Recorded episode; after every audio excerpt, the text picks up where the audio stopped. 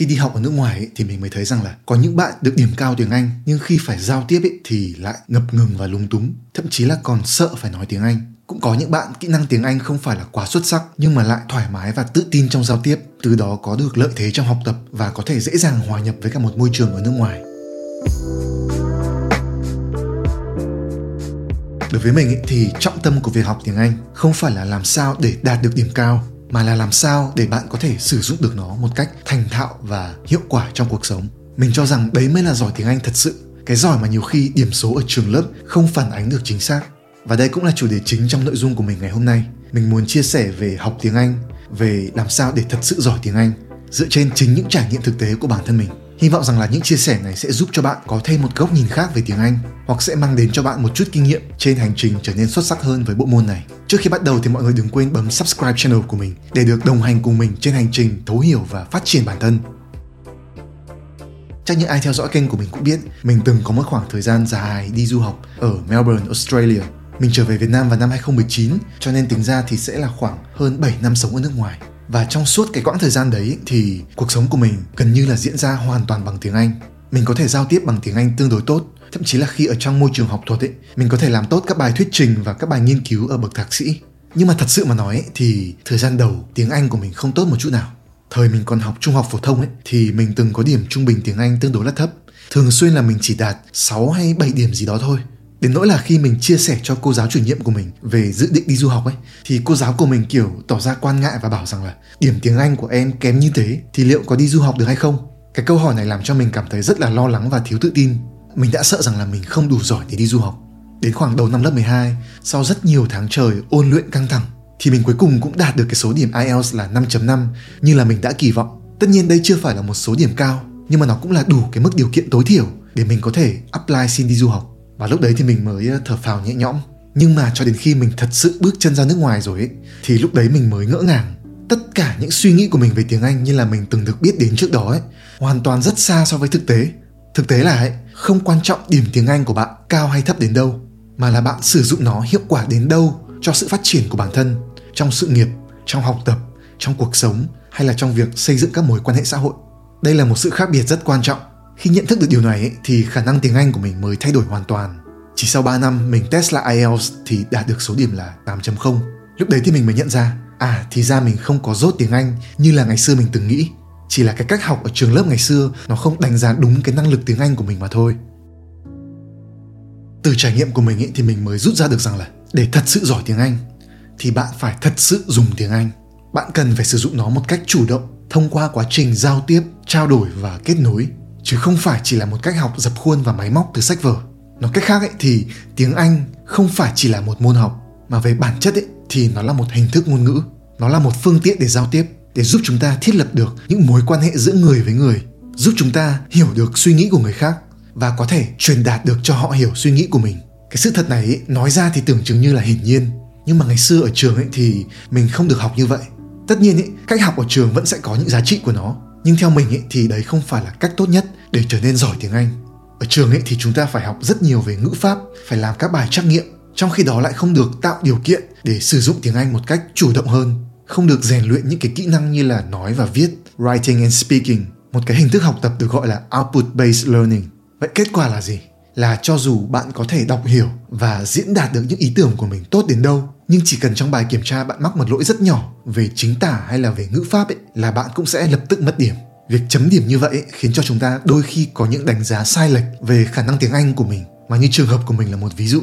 I lose a lot of grades because my you know my spellings and my grammars are not that good. But I can understand in English very well and I can I can express my ideas in English. Cái thứ hai mà mình nhận thấy là khi phải giao tiếp với nhau bằng tiếng Anh thì nhiều bạn lại có vẻ rất ngại bởi vì là nó cứ có cái cảm giác là không tự nhiên hoặc là các bạn sẽ thường ngại bị chê ngại bị đánh giá ngại bị cho điểm thấp ngại để lộ ra những cái thiếu sót của mình về phát âm hay là về ngữ điệu.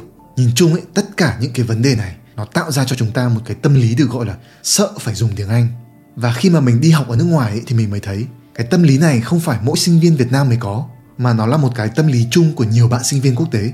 Mình quan sát thấy là ấy, nhiều bạn có kỹ năng tiếng anh không phải là quá tệ nhưng các bạn lại không cảm thấy đủ tự tin để sử dụng tiếng Anh. Các bạn rất ngại khi phải nêu ra ý kiến trên lớp hay là phải làm những bài thuyết trình Nhất là khi mà xung quanh lại còn toàn là các sinh viên bản địa nữa chứ. They don't engage in classrooms. They don't raise their hands. They don't speak up their thoughts, and they are very afraid of, you know, presentations. Thế nhưng mà cái nỗi sợ vô lý này ấy, khiến cho các bạn phải chịu rất nhiều thiệt thòi bởi vì là khi không dám nêu ra những suy nghĩ của mình cũng đồng nghĩa với việc là các bạn không nhận được phản hồi để có thể cải thiện những suy nghĩ đó hơn và đây là một điều rất là đáng tiếc. Và thật sự mà nói, đây cũng chính là tâm lý của mình trong khoảng năm đầu tiên đại học. Mình vẫn nhớ cái thời năm nhất ấy, mình dự lecture của một cái môn tên là History of Architecture, tức là lịch sử của ngành kiến trúc. Thì mình hoàn toàn không hiểu một chút gì cả. Thật ra là mình vẫn nghe được, nhưng mà những cái sự thiếu hụt hiểu biết về văn hóa, lịch sử khiến cho mình cảm thấy rất hoang mang, nhưng mà lại không dám đặt câu hỏi. Và cái môn đấy mình đã phải rất là chật vật mới có thể qua được nhưng mà chỉ sau khoảng 3 năm thích nghi với cuộc sống đi du học ấy thì mình mới thấy là cái trình độ tiếng Anh của mình có cái sự tiến bộ rõ rệt. Mình phải sử dụng tiếng Anh khi giao tiếp với thầy cô và bạn bè, khi làm các cái group project, khi phải làm các bài presentation, kể cả khi là mình đi làm thêm và phải giao tiếp với khách hàng. Cứ dần như vậy thì mình cũng nhận thức được cái sự tiến bộ của mình theo từng năm. Và cái sự tiến bộ này nó không phải ở cái cách là làm sao để phát âm cho thật giống người bản xứ, không phải là ở cái việc dùng ngữ pháp làm sao cho thật là chuẩn chỉnh mà nó là ở cái sự tự tin hơn trong việc sử dụng tiếng Anh để nói lên tiếng nói của mình, cho dù mình biết là mình còn đầy lỗi. Ở cái khả năng diễn đạt và làm sáng tỏ những ý tưởng của mình, làm sao cho người khác hiểu. Đấy mới là cái sự cải thiện thật sự về năng lực tiếng Anh mà những cách học đơn thuần từ sách vở không làm được. Cũng nhờ cái việc phải sử dụng tiếng Anh một cách chủ động và thường xuyên như vậy, thì mình cũng dần cảm thấy nó bớt đáng sợ hơn. Nghĩa là mình dần có được cho bản thân một cái phản xạ để có thể nói được tiếng Anh một cách hoàn toàn tự nhiên chứ không cần phải suy nghĩ đắn đo quá nhiều hay là phải dịch từ tiếng Việt sang như là thời kỳ đầu mình mới học. Mình còn thường xuyên tư duy bằng tiếng Anh, viết lách bằng tiếng Anh, thậm chí là nhiều khi nằm mơ cũng nằm mơ thấy mình nói tiếng Anh. Và lúc đấy thì nó mới mở ra cho mình rất là nhiều cái mới. Nhờ có tiếng Anh làm cầu nối để giao tiếp ý, mà mình mới dần có được thêm những người bạn đến từ các quốc gia khác nhau. Thông qua đó ấy, thì mình lại khám phá được thêm về câu chuyện của họ, về văn hóa của đất nước họ và nó giúp mở rộng thế giới quan của mình ra hơn rất là nhiều lúc đấy thì mình mới thấy rằng là ở ngoài thực tế tiếng anh nó không hề giống như ở trường lớp. Không có ai chấm điểm hay đánh giá bạn vì kỹ năng tiếng anh của bạn chưa tốt cả. Cho nên là bạn cũng không cần phải quá lo lắng và tự đánh giá mình. Khi bạn tiếp xúc với ai ấy, cũng thế thôi. Thứ mà bạn quan tâm ấy là con người của họ thế nào? Họ có câu chuyện gì? Họ có những suy nghĩ và những ý tưởng ra sao? Còn những thiếu sót của họ về mặt phát âm hay là ngữ pháp ấy nếu như nó không trực tiếp ảnh hưởng đến quá trình giao tiếp thì nó cũng không phải là một vấn đề gì đó quá nghiêm trọng. I'm just like you. If you're talking and we're communicating and I know what you're saying, well that's the whole point, communication. So we're talking, I understand you, you understand me, and then that's that's what it's all about. Ok, vậy thì chúng ta sẽ phải làm sao để có thể thật sự cải thiện được khả năng tiếng Anh của mình?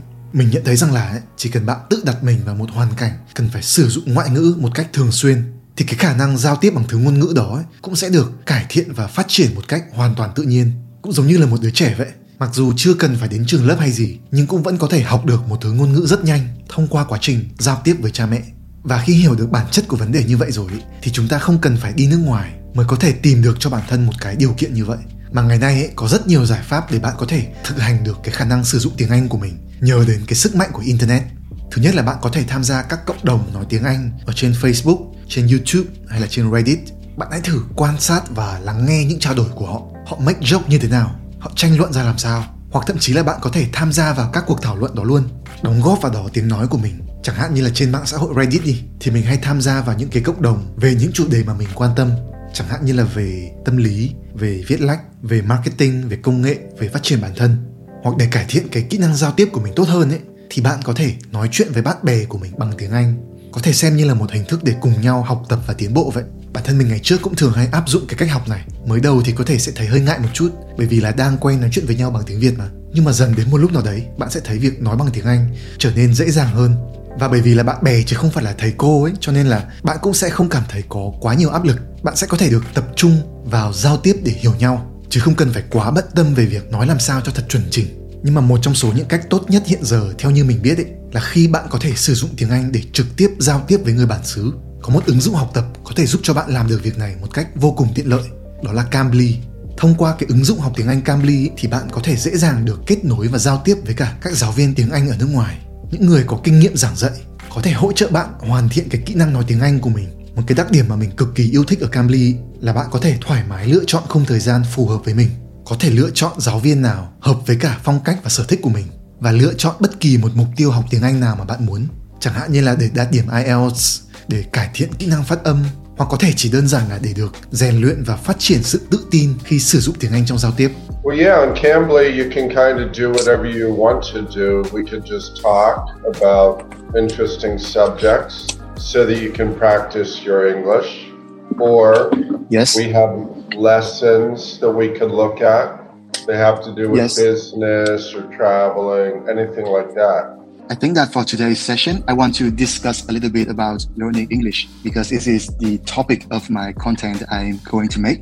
And then Okay. after that, if we have some spare time, maybe we can discuss some of these cool stuff. Is that okay? Sure. Yeah, great, great. Thật sự mà nói, nếu như tầm chục năm trước mà mình được sử dụng những ứng dụng như là Cambly thì cái trải nghiệm học tiếng Anh của mình nó đã dễ dàng hơn rất là nhiều. Mình có lẽ đã có một sự chuẩn bị tốt hơn trước khi đi du học, có thể được trao đổi về cuộc sống ở Melbourne, ở nơi mà mình sẽ học với chính những người giáo viên bản xứ ở thành phố này. Nhưng mà thôi, cơ hội của mình đã qua rồi. Có khi bây giờ nó lại là cơ hội của bạn. Nếu như bạn nào cảm thấy muốn có trải nghiệm với Cambly thì mình sẽ đính kèm link và cốt giảm giá ở dưới phần miêu tả. Chỉ khoảng 30 phút một buổi học thôi. Nhưng nếu bạn có thể duy trì được thường xuyên ấy, thì mình chắc chắn là cái khả năng tiếng Anh của bạn sẽ phát triển rất nhanh. Trong bài TED Talk của cô Mariana Pascal ấy, thì có một cái câu nói này mà mình rất ấn tượng. English is not an art to be mastered. It is just a tool to use to get a result. Điều này có nghĩa rằng là ấy, tiếng Anh nó là một cái phương tiện để qua đó con người có thể giao tiếp, trao đổi và kết nối với nhau, vượt qua những giới hạn về chủng tộc hay là văn hóa. Nó không phải là thứ diễn ra trong sách vở hay là trong những bài kiểm tra, mà nó chỉ thật sự diễn ra ở trong cuộc sống. Và khi chúng ta sử dụng tiếng Anh ở trong cuộc sống ấy, thì đừng quên rằng là it's okay to make mistakes. Không có gì đáng chê trách hay đáng xấu hổ khi chúng ta mắc lỗi trong giao tiếp cả. Vấn đề nó không nghiêm trọng đến thế. Bởi vì quan trọng ấy không phải là bạn nói tiếng Anh hay và chuẩn xác đến đâu, mà là bạn sử dụng được nó như thế nào, vào công việc gì và đạt được kết quả ra sao. Có thể thấy rằng là ngày nay nhờ có sức mạnh của internet và của những ứng dụng như là Cambly mà việc học tiếng Anh cũng dần trở nên vô cùng thuận lợi. Cho dù là bạn ở bất kỳ đâu cũng có thể dễ dàng kết nối với cả giáo viên tiếng Anh người nước ngoài và được trực tiếp sử dụng tiếng Anh trong giao tiếp và đối thoại. Đây là một cái điều kiện giáo dục tuyệt vời mà như thế hệ của mình trở về trước ấy là không có được. Mình hy vọng rằng là các bạn, những ai đang nghe nội dung này sẽ biết cách tận dụng những cơ hội mới và những hình thức học tập mới này để có thể nâng cao được khả năng tiếng Anh của mình và từ đó mở rộng được thế giới quan cũng như là vốn hiểu biết của bản thân. Vì chỉ nhờ đó mà bạn mới có thể tự tin hơn và thành thạo hơn trong việc sử dụng tiếng Anh. Đối với mình thì đó mới đúng nghĩa là giỏi tiếng Anh. Nội dung của mình ngày hôm nay xin được kết thúc ở đây. Mình hy vọng rằng là bạn đã rút ra được cho mình những kinh nghiệm có giá trị. Nếu như cảm thấy yêu thích thì đừng quên subscribe channel của mình để không bỏ lỡ những nội dung mới.